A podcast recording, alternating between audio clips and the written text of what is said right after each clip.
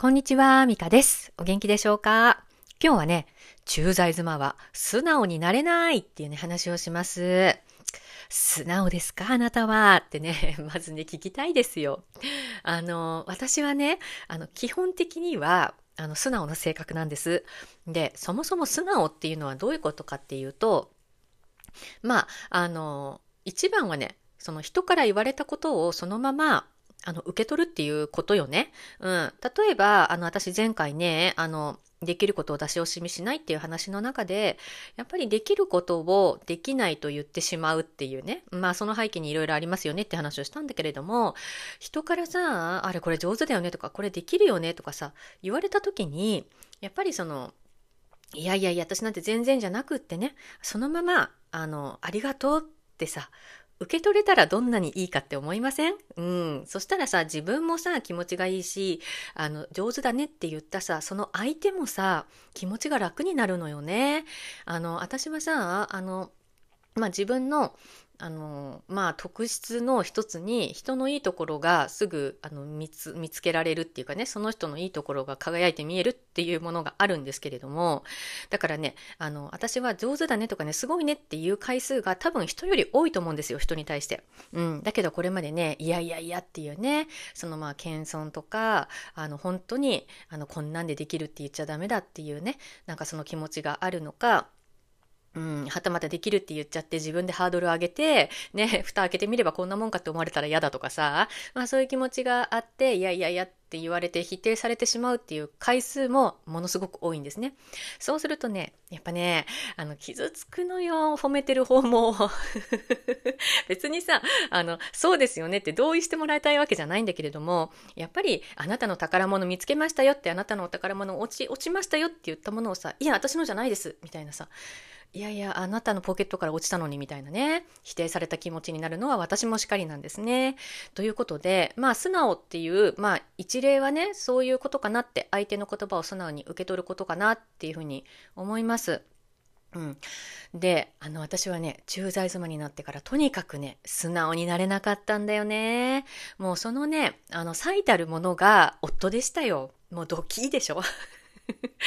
あのご主人がさあのやることなすことねそうじゃないってさ思ってしまいませんか？例えばねあのまあこっちとらさワンオペ育児で一日中育児してるわけじゃないまあ言ってみればさ家事育児のプロですよ我々は。ねその中であの仕事ばっかりしてる夫をね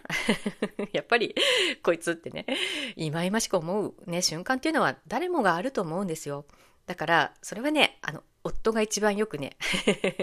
感じているんではないかと思うんですね。あのそれでまあ休日になったらさ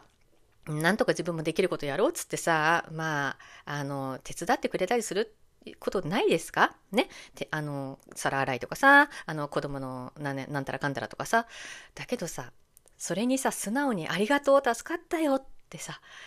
言えてる人どのぐらいいるって話なの？ねつまり私たちはあのやってもらったことに対して素直にねそのままそれを受け取ってありがとうという言葉を返せてるのかどうかっていうこともまたね素直かどうかのさ基準になるのではないかと思ったんですよ。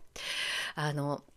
なぜかというとね私たち駐在妻っていうのはそうやって素直になることであの自分の立場がねなんか弱くなってしまうんじゃないかってね思ってるんじゃないかなって私はさ、推察しているわけです。あの、なぜかというとさ、さっきね、言ったような一つ目に、あの、私ができますとね、あ上手だねって言われてさ、できます、私そうなんですよ、上手なんですよってさそのまま素直に受け取ったら最後ねどんだけこの人できるんだっていう周りの期待値が上がるじゃないですか。そしていやできるって言ったもののそこまではみたいなさ。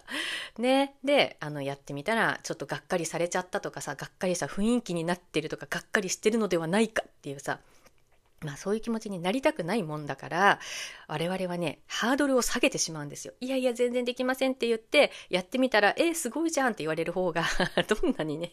我々の気持ちはね、あの、楽になるかっていう話なんですよ。ね。そう、それとか、もちろん夫に対しても、この駐在妻の生活って一見ね、専業主婦の、まあ、方が多いと思うんで、あの、まあ家に一日いてあの楽だとね思われてしまうあのことも多いと思います。うん、特にあの朝から晩まで働いている夫とか、まあ、仕事してる人を中心にねあのいいねってあの外国に住んで、ね、あの家にいてなんか好きな習い事とかして楽しそうだねってさ思われてしまいがちじゃないですか。だけど我々は我々でその家庭をねしっかりと回すためにいろんなことしてるわけですよ。それで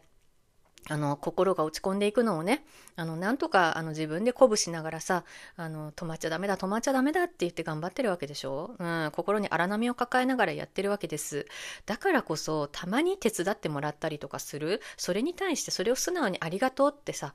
言おうもんならね我々のあのなんつうのかなこの苦しみですよ日々の。それがあのなんつうのかなやっぱり楽なんだってねあこれだけしとけばいいんだっっていうふうに思われたらたまらんっていうさ気持ちない、うん、そういうことで私はね駐在生活でもう素直になれませんでした。でそれはね自分の首を絞めましたね。結局ね素直になれないってことはあの本当は素直に受け取りたいのに素直になれてないのであればね、うん、苦しいのよ。だって自分の本本音本音とさあの違うことを言ってるわけ。で認めたいのに認められないっていう自分もまた嫌なわけです。でありがとうって言ったら夫がね安心してほっとして喜んでくれるっていうのはもう重々分かってますよ。だけどそれを分かっているからこそねそのありがとうの一言が言えないって私の方が大変なのよってさ言いたいっていうねそれでまた自分を責めちゃうっていうねいつからこんな可愛くない女になってしまったんだ私はってね そういう気持ちも出てくるわけです。うん、で今日お伝えしたいのはあのあなたはね素直になれていますかっていうことなんです。で、これはね、あの、私、今の2024年のメールコーチング、あの、新規募集を開始してまして、2名様ね、募集しております。で、メールコーチングをしていく中でも、やっぱりね、この素直さっていうのがすごく大事になってくるんです。うん、やっぱりね、自分が、あの、できることとかね、あなたの良さとかは、私、メール見てるだけでわかるんですよ。で、それに対して、やっぱりね、それを素直にね、受け取って、じゃあ、もしかしたらこれを伸ばしていけば大丈夫なんじゃないかとかね、これやってみようかなっていう、あの、素直に受け取ると素直な次の一歩が出せるわけですね。ただそこで、いや、いやでも、でも、でもっていうこともたくさん出てくるわけ。で、その時にやっぱ苦しいわけですよ。自分と向き合うっていうことで、あの、でも違うんだ、でも違うんだっていうね。そこで、あの、やっぱりね、メールコーチングの受講生さんたちも、あの、なかなか一歩が出ないっていうことももちろんありました。ね。けれどもね、あの、総じて皆様ね、やっぱり自分を変えたいっていう覚悟でメールコーチングに申し込んでくれるわけですから、私からの言葉をやっぱり素直に聞いてくれたね。うん。そしてその結果、あの、自分自身でね、自分を認められるようになってくるわけですよ。あ、私ってこれすごいって言われて、やっぱすごいって思っていいんだ、みたいなね。うん。え、そんなに言われたら、やっぱちょっとその気になってきたぞみたいなね。うん。で、私は別にお世辞を言ってるわけじゃないですよ。本当にそう思ったことをただただあなたに伝えるだけなんですけれども、そうやって自分でね、認めていくと、次の一歩出るのよ。うん。こうしてみようかなとか、あ、ああいうことも私できる、できます、確かとかってさ、どんどん出てきたりするわけね。それで自分の道をさ値を定めてそっちの方向に模索していったりとかね、うん、あるいはもうこれはやりきったからもっと新しいことをやっぱりやろうっていうさ、うん、新しいこと探しを改めてしようっていう決意を持つ人もいます。ね、そして何よりもご主人に不満がある人たちがねご主人がどう思っているのかそして私たちがどう思っているのかやっぱり話し合わなくちゃいけないなっていうところにねあのたどり着くわけです。そしてねあの自分の言いたいことを整理していくうちにあれ？私が思ってるよりもねあの夫は自分のことをちゃんと考えてくれてたんじゃないかなっていうことにも気づくわけですよ。あの夫たちだってね私が私たち駐在妻がさ プンプンしてるよりもニコニコしてる方がいいじゃない？だから良かれと思ってやってるわけよね。だけどそれが的外れな もんでうちらのあのなんかそのなんていうの怒りのさなんか矛先をまた夫に向いちゃうんだけれどもそうやってあのまずは自分を認めるそしたらねあの今度は伝えたいことが出てくる伝えたいいことを整理していくうちに夫とかその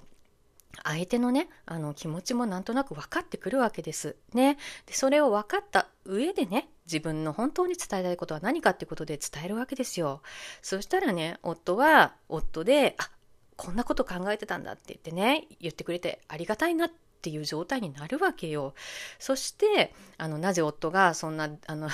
的外れな行動をしてたかっていうのもね、あの、自分たちの言葉を伝えて初めて気づくわけです。言ってくれるわけですよ。そうやって、どんどんどんどんね、あの、自分に対して素直になっていく。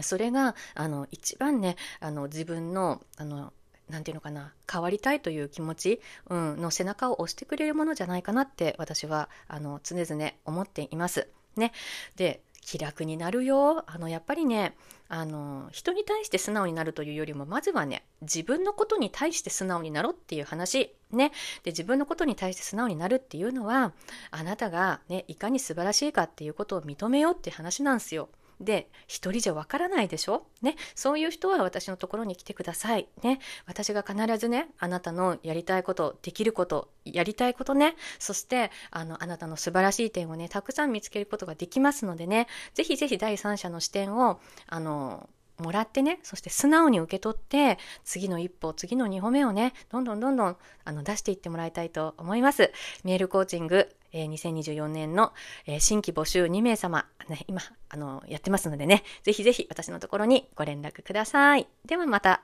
次回お会いしましょう。川崎美香でした。